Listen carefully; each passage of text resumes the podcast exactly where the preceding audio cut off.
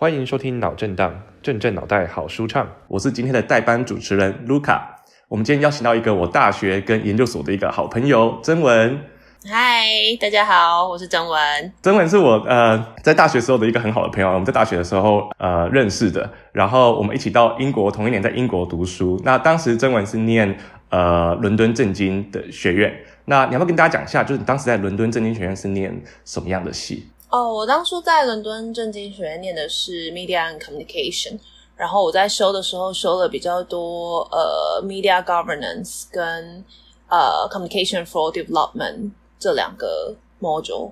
嗯，那呃今天很特别的是，是因为呃我们特别邀请曾文来，是因为曾文呢，他应该是你从应该是你从大学毕业，不对，研究所毕业之后，你就一直在呃联合国实习，然后拿到联合国的。呃的合约，然后在联合国工作，所以现在目前在联合国到底已经呃做了几年了？呃，总共加起来从二零一六年三月到现在是二零，对，呃，快五年了。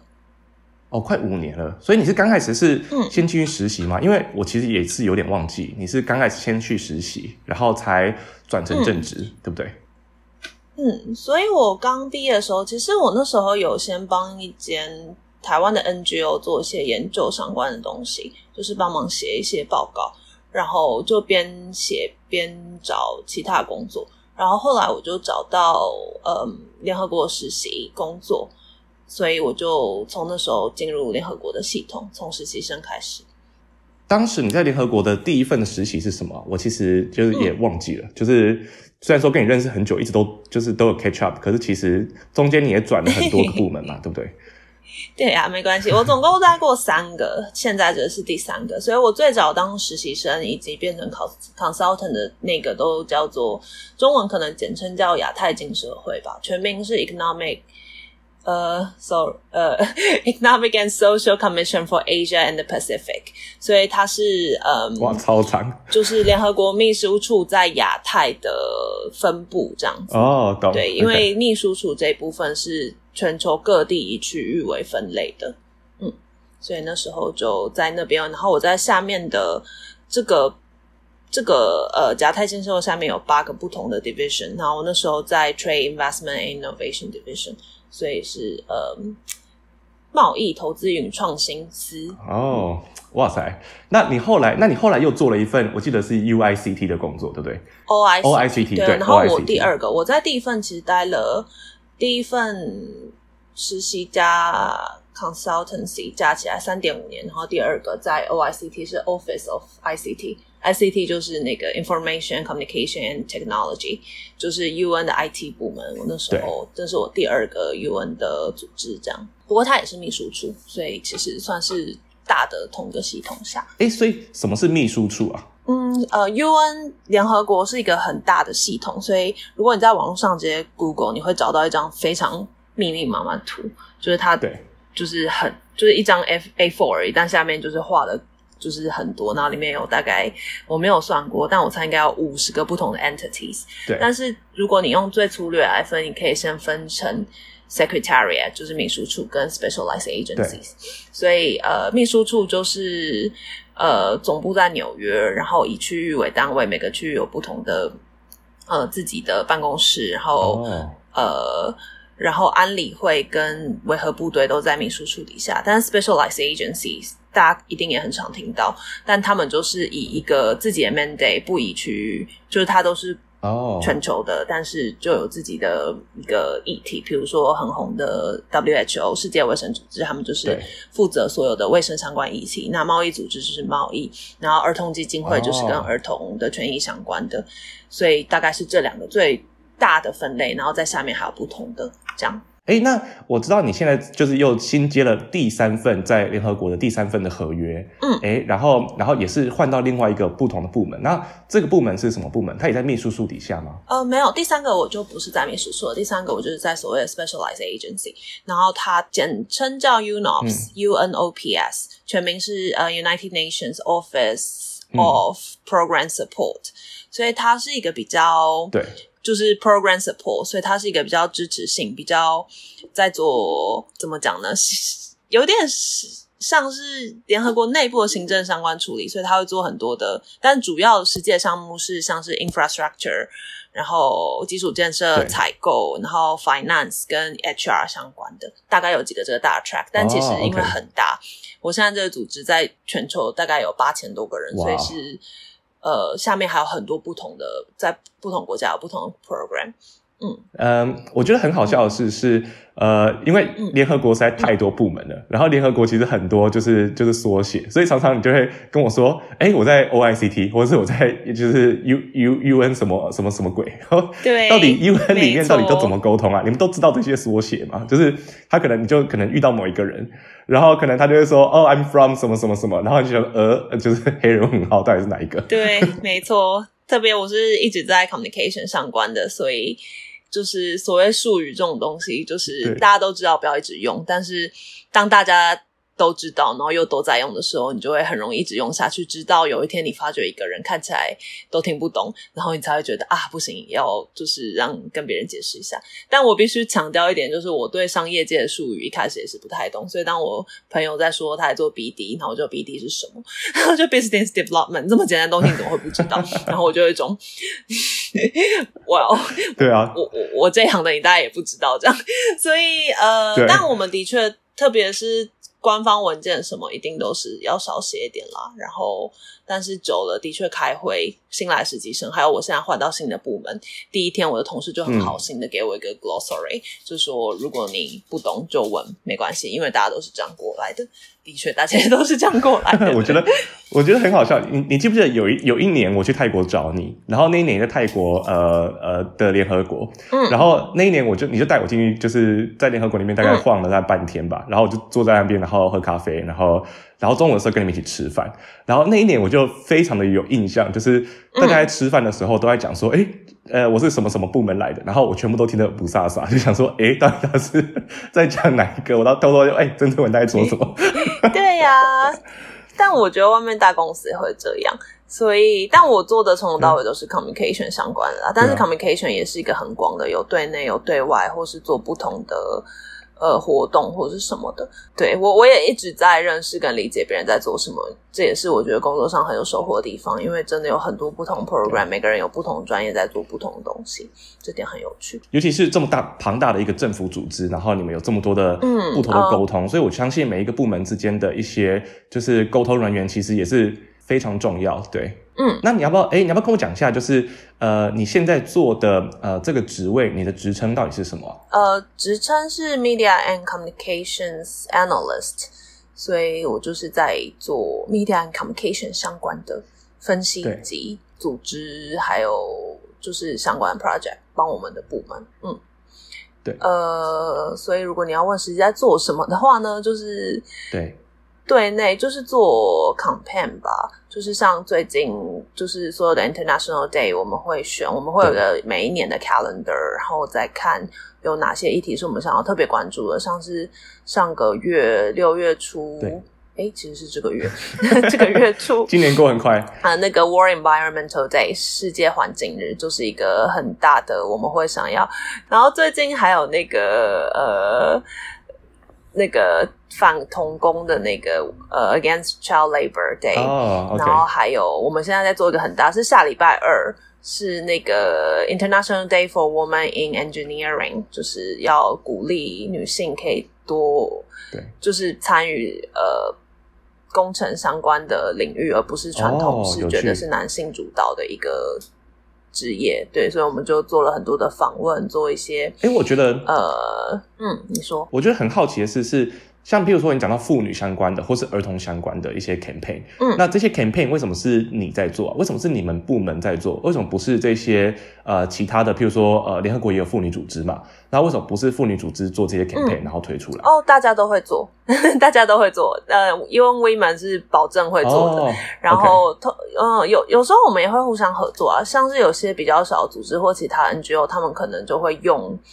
他们做好的其他大组织做好的 package 就直接做，然后加融合他们自己在地的元素，或是他们想要关注的议题。这些 campaign 是大家都在做，然后大家都会做用一样的 hashtag。哦，OK。对，像是不过像是这个 International Day for Wellbeing Engineering，他们的主导组织就比较，其实每个这些 International Day 都有一个发起跟主主导的组织，很多是联合国，但像这个就不是。它其实最早十年前是一个呃英国的一个就是相关的一个。学会他们先发起的，然后就越做越大，越做越大，然后很多其他国家也有组织想要加入，然后最后好像忘记两三年前才被 UNESCO 也一起加入，所以它才变成一个国际性的 International Day。它所以它本来是一个英国发起的，对啊，所以就很有趣，就这个议题大家都开始重视。哦，了解。所以各个部门其实也都可以有他们自己发起的一些，嗯、或者关注一些 campaign，然后嗯，大家都会做，而且特别我做的是对内的，我是做 internal 的，所以我其实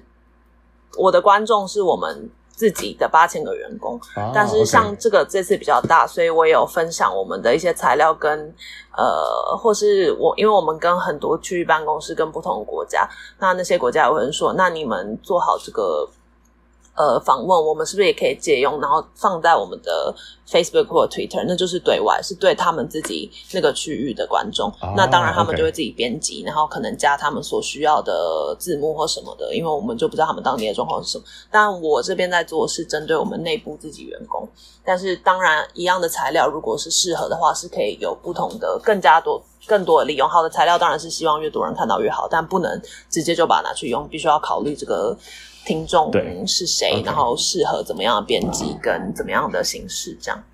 嗯，我觉得很有趣，因为因为像联合国其实是一个呃，联合国其实我知道的是一直都在推，都很常在推一些 campaign 嘛，譬如说呃，可能像你刚刚说的，每一个每一个月可能不同的一些活动，或者劳劳劳力节，或者是呃关心小孩的，或是关心呃食物食物议题的，或是关心战乱的。那我觉得很有趣的是，是感觉起来联合国其实是一个。嗯很大型的 campaign 的一个机制，因为它其实不仅对内要推这些 campaign，它对外，包括对政府，包括对就是世界上其他组织，他们也都在推 campaign。那你觉得这些 campaign 到底每一个月、每一年这样推，到底实际看到的效果到底是什么？它到底有没有它真正的成效？因为它毕竟像是一个。像是一个宣传部门吧，它像是一个世界型的政府的宣传部门，然后可能 top down 上面有一些呃政府他们决定了什么事情，他就把它全部宣传下去。那到底这样子的意义在哪里？跟它到底有没有这样子真正的功能呢？嗯，呃，这是个很好问题。然后，但我觉得要把它聚焦跟放到最细，我觉得这可能可以。比较就是所谓 marketing campaign 的效果，那在商业界比较简单，就是你看你最后到营收多少，你那个广告投下去有多少人真的买了这个产品。对。但我们想要改变的是大家的思想，就是我们希望可以大家注重人权，然后可以关注这些议题。那你很难去说，很难去测量，这个是一直在学术上的一个问题，就你很难去测量。没错。但现在，然后。就我自己现在工作比较简单的一点，是因为我做的是 internal，所以呃，但就算我以前做过 external，我在第一份跟第二份工作做的也是 external，但现在如果如果呃 marketer 的话，用 social media 就是有很多的统计的数据，就是。有多少人 reach，那有多少人点了你的 link，所以我们基本上都是还是用这些指标来嗯测量跟计算我们的影响有多大这样。所以，所以就像你刚才说到的，就是这其实我觉得我也是很好奇，到底因为呃像业界如果商业界在做就是这些 campaign 的话，他们其实很很容易就可以呃知道，其实也没那么容易啦，但是相对他们可以用金钱去衡量，比如说他们带回来多少效益。那联合国在这一部分其实是。呃，很多的议题，包括人权议题，包括饥荒议题，其实很难这样衡量的。那你有没有看过比较，比如说你你有看过一些比较呃失败的例子，或者是很成功的例子吗？在这种很难衡量的议题上，嗯，失败或成功，我觉得第一个是这种事情是一个很长期的，因为你是在要有点洗脑大家的想法，就是你要告诉大家每个人生命都很重要，嗯、你。不能歧视，不能像现在就是美国的，就是黑人人权运动，就是它是一个很长期的过程，不会在今天所有就是歧视的人都不歧视了，而且他可能自己也不觉得他有歧视。但如果你用一些科学方法去把黑人跟白人的照片放在他面前，然后他的身体的某些指数可能就会有那种厌恶的倾向，那种是就你要测量到这样你才知道。但我们也不可能这样去、嗯、去去测量大家。但我觉得我不知道怎么说成功失败，但我自己在做这些 campaign，然后自己在看到我们访问一些。影片我就会觉得，嗯，我自最最个人的部分就是我自己会很开心听到大家真实的人生经历的分享，然后我知道那个故事是有影响力，然后在我们在编辑这些东西，然后让更多人看到，然后我们看到数字上有成长，然后很多人转发，那我就会判定说这是一个好的材料，大家喜欢，然后呃。触及的人群很广，这样子。但至于更大一点的，嗯、我就不知道怎么讲成功。我会，嗯，可能想到像是有些比较急紧急性的，像是呃国际特赦组织他们在做那个就比较紧急，他们可能就有一个人被抓走，然后这个集权政府想要对那个人做点什么，就是他就是消被消失了这样。那他们要做的那种大。大大规模的在国际社会上施加压力，然后那个人有没有被释放什么？我觉得那你就可以说是一个比较紧急，然后比较大家看到效果的，但也是很难，对啊。呃，我觉得很有趣，是因为你在做这些 campaign，那其实其实很多人其实他们包括我自己，其实我也不太了解到底你在。UN 的一天长什么样子？我只印象中，就当时我去泰国找你的时候，当时就是你的一天就是非常非常多的会议，就你有非常非常多的会议要参加。那可能当天也很有趣，因为当天刚好好像是一个呃一个、嗯、一个展览吧，好像是一个博览会，所以有不同不同的会议，然后再进行不同的讨论。那你一天到底在 UN 到底呃简短说起来到底长什么样子啊？比如说你们可能有哪些会啊，或者你大概做什么事这样？哦，我有点忘记那时候你来找我的时候是什么大会，我可能依稀有点印象。应该我记得是夏天，所以应该是好吧，我不记得。不过我记得是非洲的大会，我记得是某一个关于非洲的大会。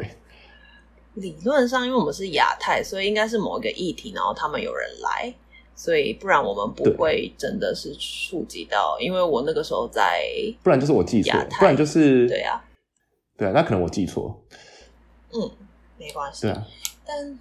对啊，我觉得一天有点难想，不过。因为一天有时候很衰的话，一天有五个会，那那天就反正都在开会。但但一周的话，基本上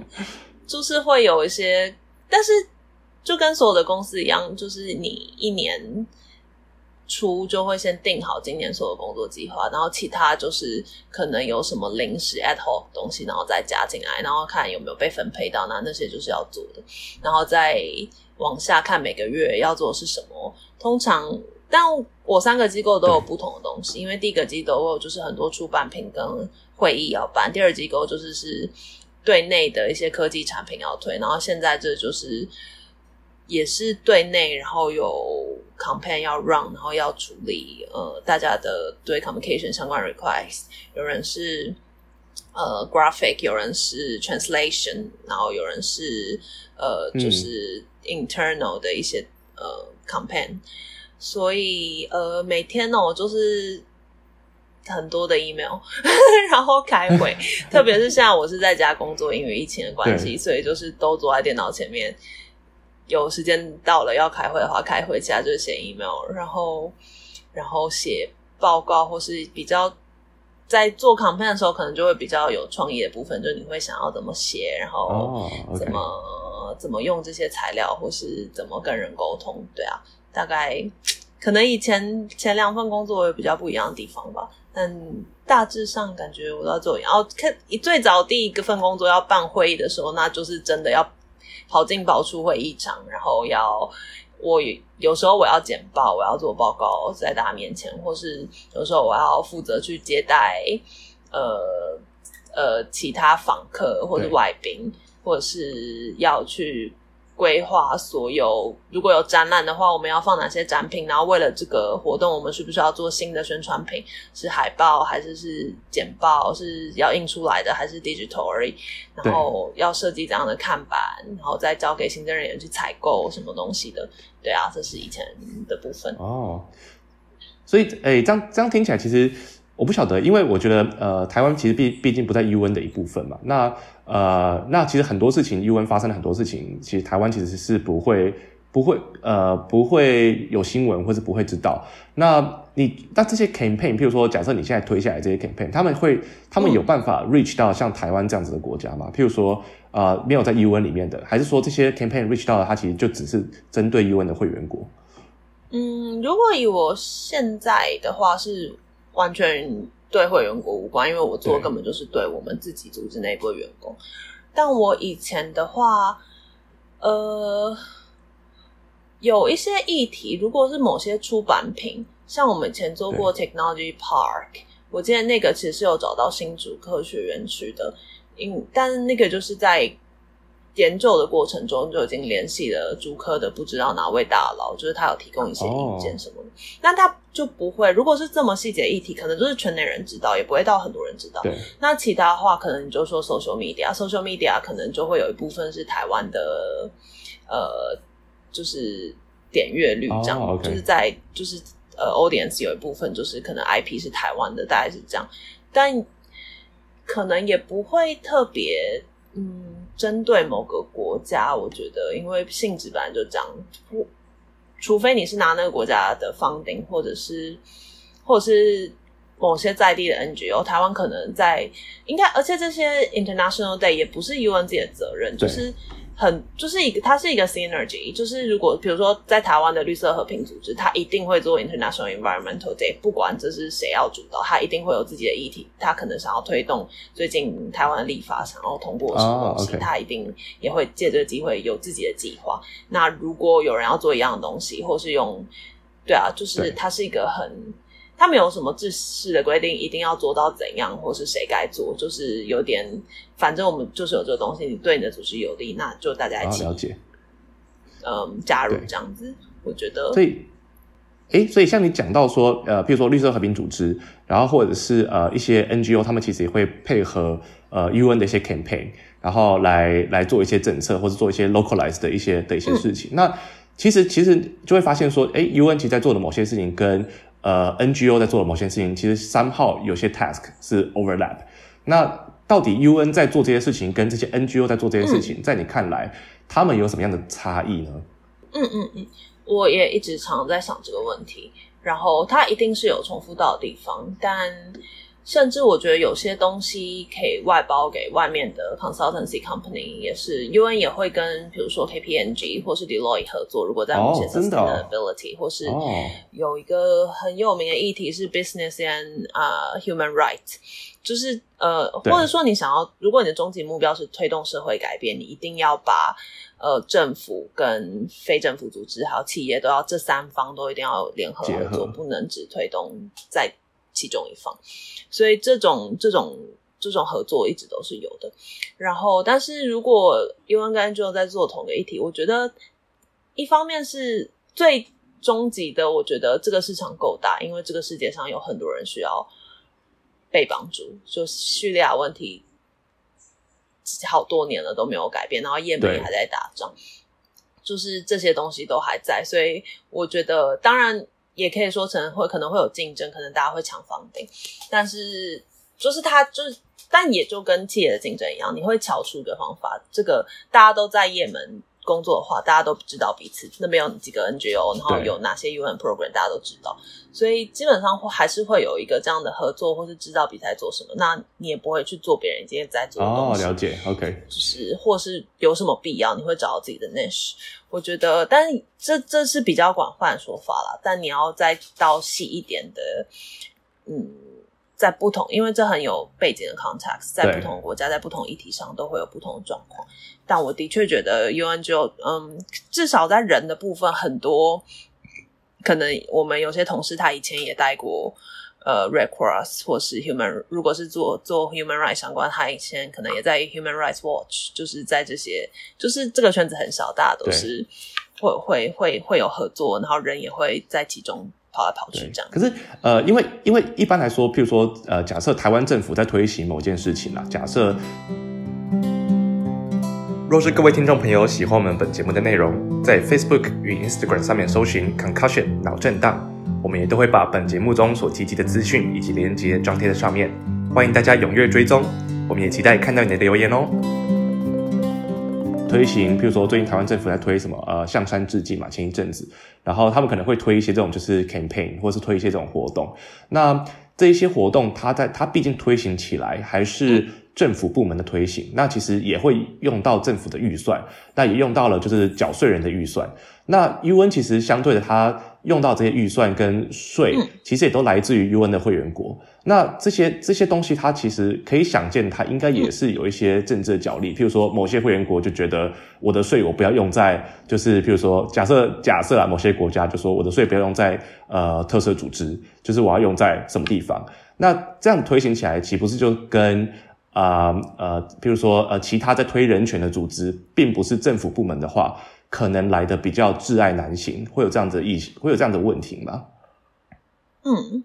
这是个好问题，不过我觉得你讲的要先分到刚刚就。感谢你问这个问题，所以可以补充刚刚那个架构，就是只有在秘书处这部分才会比较有所谓纳税人问题，因为秘书处就是一个所就是所谓大家看到电视上那个每年在开会，然后所有国家缴会费加入那个，但是 specialized agency 它不完全是拿会员国，像是最近很红的世界卫生组织，我因为它一直上电视，所以我就去查他们的 funding 来源，它第一名最大的金主是美国，没错，然后第二名其实是 Gates Foundation，不是国家，是比尔盖。是 Gates Foundation，对，所以所以呃，在 Specialized Foundation，对他们，他们他们不是完全以他们资金来源不完全是会员国，它可以有其他的组织跟 NGO，或是呃企业企，就是其实 Gates Foundation 基本上算企业，只是它的分类并不是一家公司。呃，当然细节法规我不是很清楚，但是呃，所以你刚刚讲的状况，我觉得比较会发生在呃。呃，秘书处，但是我刚才想到的一个例子是，呃，我忘记几年前，但反正美国跟呃以色列相继说要退出联合国教科文组织。我记得以色列是真的退了，美国我有点不太确定他现在的状态是什么，但是他们的说是抗议，美国好像也退了。对，所以他们两个现在说不定都不在联合国世界教科文组织。那我提到这个是，就是嗯，所谓一个国家，他如果要抗议这个组织的行事方式，他可以最根本做的事情就是我直接退出，然后所以当然我也不会给你钱。那他们那时候是为了抗议巴勒斯坦，好像申请了某个什么东西，然后美国跟以色列都觉得巴勒斯坦就是他们的。政治动机可疑，然后我们不支持这样，所以他们就是以这个方式来表达他们的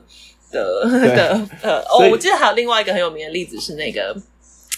呃日本跟中国，对。中国对教科文组织申请把南京大屠杀放进某一个东西，然后日本就生气，就是不，你们有去试试，但我没有去看细节，我不知道谁，就是我不知道我本人对他们想要申请的那些细节我会不会认同，但是那日本就会。我记得他们那时候可能有发些声明，说什么，嗯。我们不接受这件事，如果这样的话，我们要退出，或者我们不想要给这样，我们不想付钱给这样子，我们不认同的东西。Oh, OK，对，但是就我所知，日本现在应该还是会员。对，对可是这样听起来，比如说、啊、政治方面大概会有这样的东西啦，一直都会有。对，比如说这样听起来，最近美国不是也在就是嚷嚷说啊，我们不要玩就是 WHO 了，嗯、我们要就是我们要自己出来创另外一个，然后你们自己跟自己玩吧，然后。所以这样听起来，其实这一些组织他们在推动一些呃国际政策的时候，他们其实还是受到很多的会员之间的压力。那我就很好奇，到底这样子的东西。到底有没有办法跟就是 NGO 来比？虽然说 NGO 他们可能就是非政府部门，那他们的 funding 可能也是来自于可能来自于企企业或者来自于政府，所以他们可能其实还是会有一样的问题。所以我觉得刚刚讲的很好，就是我觉得呃这当中真的要看就是呃是什么领域的，是什么领域的问题，然后跟就是细分下去说到底他们的他们的分工到底呈现什么样的状态。我觉得这是一个很很好的问题。我觉得搞不好可以再做一集是就是有关 NGO 跟就是呃，联合国的一些的一些议题跟分工，我觉得这很还蛮有趣的，嗯，对啊，对啊，但我觉得 NGO 并不会比较少问题啊，对，就是 NGO 所有做人权 NGO 在非民主国家或是假民主国家都过得很惨，就是跟 UN 一样惨，就是我觉得这就是比较领域性的，就是任何不想要，呃。变得更加维护人权的国家都不会喜欢任何做人权，不管你是联合国做人权，或者你在 NGO 做人权，或者你在我不知道有没有企业在做人权，但反正对我想到一个，我想到一个很好笑的另外一个，不是很好笑啊，也是有同样有很很两难的一个有一个 NGO 叫做国际透明组织。然后国际透明组织他们其实就常常在查就是贪污啊，嗯、然后查就是包括好像包括他们也有部门在查企业，就这种就是国际企业。他们不仅查政府，也有查企业，所以他们其实是一个非常讨人厌的，就是被很多贪污很严重或是很腐败的企业很讨厌的一个组织。对，我也。所以他们其实常常 funding 其实也不会从这些国家来，他们可能会从一些就是本来很有梦想，然后想要去去就是去。去反贪污的这些的这些国家来的的 funding 来这样子，所以其实他们也常常就是做了某个 project 或者查了某个某个国家之后呢，对那个国家就会说，呃，那我不要给你 funding 了，就小心一点这样子，嗯、对吧？我觉得对很有趣，我也很喜欢他们组织，我很想更认识他们实际做。但是我觉得这种事情，你也可以说在媒体或在记者，台湾几个我很喜欢独立媒体，他们是踢爆了某些。食品大厂的黑心食品，然后他们有一个叫实力的媒体，我超喜欢，他就是踢爆西雅图咖啡，他只用没有那么好的咖啡豆，但谎称，然后他们他们就有点，就对方就扬言要告他，叫他撤，但这个网络的媒体他们就坚持不撤，然后还。把时间表全部拿出来，就是说什么我们这样查的时候，然后我们经过很多求证，因为一开始我们不敢相信他们这么大的厂这样会造假，但最后发觉是真的，然后顺便把他们想要怎么杀人灭口，或是应该说不是杀人灭口，他们没有杀人，但他们想要把这些事情埋起来，他也就是都公布出来。我觉得这就是现在很好的一点，就是你有网络作为一个很好的工具，你就把。网络是非常及时，你可以让大家看到很大量资讯。那你对，就是就也不用，就只要。当然，我也不知道他们现在到底，但我我在网络上看到，我自己是很感动。我觉得他们愿意冒这个风险挡人财路，但还是要把事情告诉消费者。毕竟是大家每天吃下去的东西，然后被骗或是对身体健康造成不好的伤害，都是很糟糕的事情。对对啊，了解。这就是媒体或是嗯，这是第三第呃第四权。那可是像比如说想讲到这样监督的工作，比如说 UN 它毕竟是一个政府部门，嗯、那他们其实政府部门都会有一些监督的部门啊，比如说立法院啊，或者是呃假设是第第四权啊媒体，那 UN 有这样子监督的部门吗？就是因为它毕竟也是就是全世界的政府的组成，所以它其实本身也是一个政府。那 UN 这样监督 UN 这样子的的部门是什么部门呢？嗯有有，嗯，他我不太清楚细节，但是就我所知，有一个叫做呃 Joint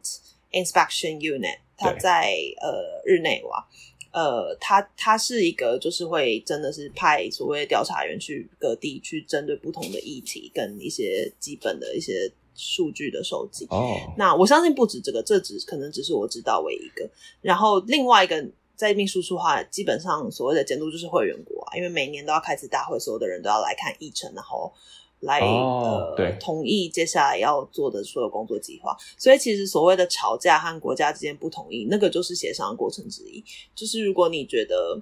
当然可能人权，我不觉得是一个适合的例子，人权就是一个我觉得大家都应该要。尊重而而且遵守一个东西，但有些国家就不会这么觉得，因为对他们来讲，那不是他们的真理。对，那那那就要协商，然后大家要怎么去改变他们？对，那那有一些可能比较模糊地带，就是某个国家群还不止不一定是两个国家之间，可能是传统所谓西方的一些价值，或是所谓不同的一些区域群体，他们就可能会在协商哪一个到怎样的标准。所以这有点像签，比如说贸易协定或者什么，就是大家都会有自己的利益，然后你要去找到一个平衡点，让大家都是就是双赢，不然就不然就不会有所谓的国际组织出现，因为大家就自己的国家做自己的就好了，根本就没有必要去跟别人打交道，这有点像美国现在想做事，对，想要把自己关起来，对对。我不太确定那 能不能行，但是对，这就是一个大家要自己敲出来，自己走自己的路，因为其实并没有一个，其实做久我就觉得没有一个真正的标准是对，在彼岸大家要一起到达。其实它有很多条路，大致的方向可能都是对的，但是要怎么走，或是有不同的走法，就是大家可以很有创意，但也在有限的资源内达到最好的目标，这样。对啊，哎，那我觉得刚刚我们其实就是，我觉得从你这边也学到很多。就是我觉得刚刚我们谈了很多呃比较宏观的部分来看，就是 UN 跟世界。然后跟 UN 跟政府、跟 UN 内部，以及就是呃 UN 跟非政府组织。那其实我现在想要就是更再细一点来看一下，就是因为其实可能大家听众朋友或是包括我自己，其实也没有那么清楚 UN 内部的分级或是 UN 内部是怎么运作的。因为譬如说，可能大家会习惯说，哎，私人企业里面可能就是会有人资部啊，然后会有什么呃，会有呃员工啊，然后会会有员工可能会有分等级什么的。那 UN 到底你要不要介绍一下说 UN 到底这些？呃，员工的等级啊，或者是呃，UN 的呃，比如说秘书处内部的分组到底是怎么样分？它的它跟私人企业有什么样不一不一样的地方吗？嗯，呃，这个吗？我对私人企业不知道了解到可不可以完全拿来对比。不过我觉得大致上架构还是一样，像你说的人资是一定会有的，然后财务也一定是会有的，然后呃，所谓的那个执行的 board 也一定是会有的。对，那。可能一部分会比较不一样，就是会可能会有 international 跟 local 两种不同的员工，然后 national staff 跟 international staff，对，就是对，这是会有一个所谓等级。那有些比较 supporting 的，可能就是都是 local hire，哦，可能是 cost down，一部分是 cost down，一部分也是不一定是 cost down，要看你在哪个国家，但是一部分也是制造当地就业机会，就是像大的总部的设置，比如说像。泰国是亚亚洲太平洋总部，有那个时候设的时候的正经局势，因为其实最早是设在上海，但后来上呃中国内战，所以才搬到曼谷的。哦，那我我那时候还没出生，我不太清楚细节，但是呃泰国政府也是用一个很优惠的条例，因为总部设在这边，就代表你会有几千个外国人对会在这边工作，然后有一块地你要借给他们。用象征性的一年一块钱美金，一年一块钱美金，那当然要付什么水电什么，但那也是一，对对对，就是就是象征性的，就是泰国政府借给你这个地，但不是免费是象征性的一块钱美金。这件事情我还蛮常听到，但你。所有的开销，水电都是很大开销，因为要办很多会，有一栋很大的建筑。那这些东西还是要付，但是泰国政府也可能给你一个比较优惠的汇率。这、哦、这是太有趣了，因为 UN 有很多都这种很奇怪的小，就是很奇怪的事情，比如说，呃，跟政府借，就是就是租一块地，然后一一年才一块美金这样子。那还有没有什么其他这种很奇怪，UN 就是特别很奇怪的事情？就是比如说，对。但其实你这样很有趣，就是不止只有 UN。就是哦，是啊，这件事其实，在很多国家，所有大使馆都是一样的，不一定是要看每个国家。我知道，可能在英国的大使馆，可能英国政府不一定会借你地，你可能要自己买或自己租。但有些国家，他会也是由那该国政府为了。表示友好或什么是给你的别的国家来你国家盖大使馆？哎，但，其实是有些国际条约的，像所所以这是为什么那个 Julian Assange 才可以藏在英国的、哦、OK 呃外国大使馆，就是然后呃英国政府不能进去，因为在那个国家大使馆它有自己的治外法权，所以这不只有联合国，就是其实是一个所谓的外交上的国际公约，就是对他在外交跟在呃。对，这这是可能是比较类似的，所以跟 UN 比较上的一个产业，可能就是外交相关，但是也不完全啊，因为 UN 做太多其他事情。你如果是什么卫生法规，那你可能就跟外交不太一样。对，因为我知道之前你有提过，呃，联合国的员工其实不用缴税的，嗯、那这是这是为什么啊？为什么联合国的员工不用缴税？哦，对，联合国收入是不会缴税。呃，一方面就是呃。嗯，要仔细问我为什么，我其实可能答不出来。嗯、但是当初在签这个月的时候，应该有背后它的 rationale。呃，不用缴税，我觉得就是一个优惠吧。因为你缴税，你要缴给哪一国？缴、哦、给你对，就是其实缴税是，就你想的话，比如说我们所有在我之前亚太总部在曼谷，我们在做跟这区域每个国家可能都有相关的事情。但你就因为总部设在泰国，那你这些人所有税都交给泰国政府。那这样不公平，就是对吗？泰国、哦、泰国泰国政府有资格拿这么多钱吗？但你说不定也有，因为我们的确都在泰国用泰国基础建设，但但但我们也不是，我们是没有就是所得税，但有些国家本来就没有所得税。但只要我们人住在泰国，所有的商品里面内加的那些 VAT、哦、或是营业税，可能那就不管有什么，那那个我们当然还是要交的。对啊，但就是没有所得税，这是就是规定上的。对。但其实我知道，好像大使呃，那个我不知道是不是有些外交官也是。对，这个这个这个也蛮有趣的，这真的很有趣，但并不是对。那你在进入 UN 之前，你有就是前后有什么不同的感想？嗯、呃，其实我进入之前没有特别想太多，就觉得是一个听过，因为名气很大，就觉得是一个很大的组织，欸、好像一个有权威性的组织。但进去以后，我觉得。因为它太大了，所以其实我觉得，对你的日常生活中并不会感到感受到它一个很巨观的东西，就是你自己在做的 project 跟你自己办公室里面发生的事情。所以我觉得，就我所接触的人是我的 project 跟我的同事，我是。就是很开心，也很喜欢，但我也可以理解到每个产业都有它自己的限制，或是每个 function 都有它自己的限制，所以我也知道很多事情就会很繁文缛节，要等很久，或是要很多的条规，那就是为了保证所谓的公平公正，或者有些大家都看不懂术语，但就是要这样讲，就是也是就是跟可能各国政府一样吧，对。对啊。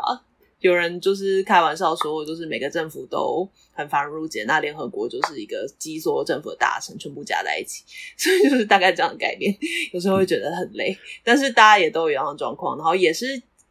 一直有试图要精简啦，就是呃到一个程度还是会改变，但是就不会感就感觉就不会像外面的企业这么快，因为就是每一季要拼的营收就是很清楚的在那边，你一定要达标。那联合国可能就是以公平公正为第一优先，因为反正你也没有要赚钱，但是你一定要做事情，不能让人家有把柄或是有这些觉得你不对的地方。所以因为这样就会变很忙，我觉得。对啊，那哎，那你在呃，因为身为一个台湾人，在 UN 里面，你觉得有什么样不一样的角度吗？或者你有比较不一样的视野在看这整件事情，或者看呃这些呃联联合国会员国之间的一些纠纷或是竞争？那你有什么样不一样的角度吗？身为一个台湾人？嗯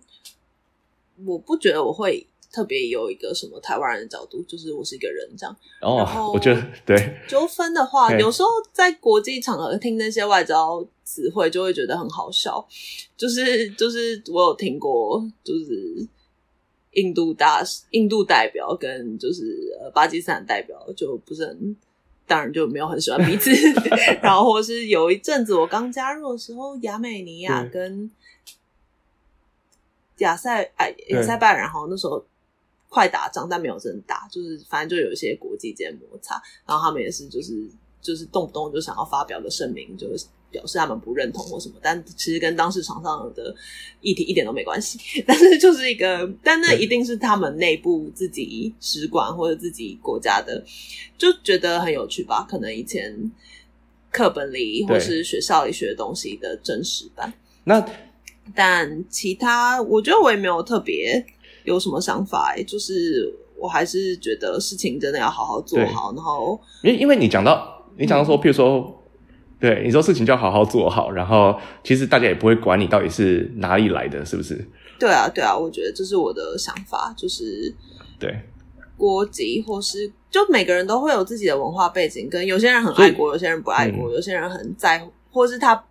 很在乎某很很特定有他自己的历史背景，或者他真的因为他国家历史背景曾经被某个国家入侵，他就是没有办法喜欢那个国家人，那都是有很多自己个人的历史。但是在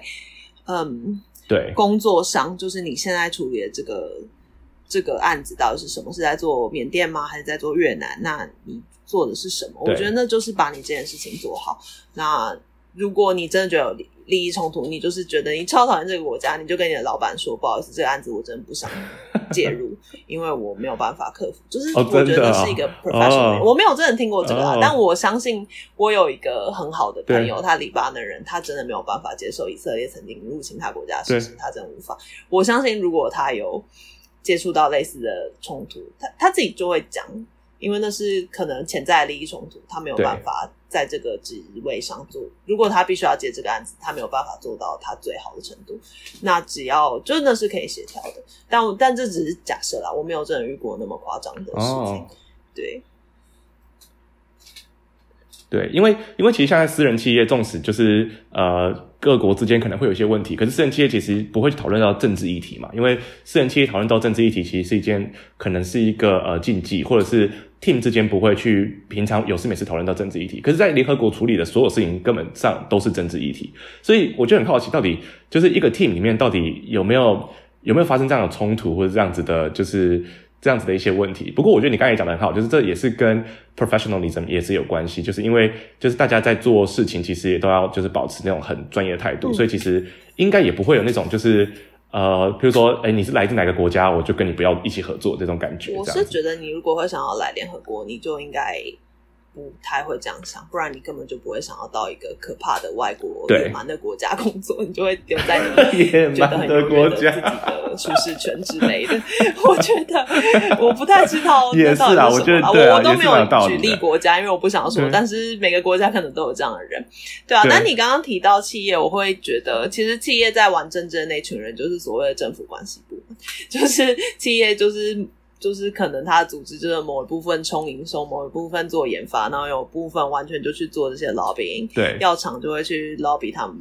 他们相关的，不管欧盟政府，或是可能也会找上联合国，就是。但联合国不会，就是联合国一定就是大家都只会做跟自己利益相关的啊。那联合国一定要符合我们的规章，我们才会。就联合国不可能帮你卖你的产品之类，但是他可以说，他可以去证实某个事实，就是什么成分可能对什么事情是好的之类的。所以，像我们也跟 Google 合作过，因为我们现在在做 innovation 相关的东西，那我们就跟 Google 合写一份报告，什么这种这种合作就是有的。那我觉得我会。觉得就解释成那个就是企业在做政策，或企业在玩政治，因为他们当然也希望，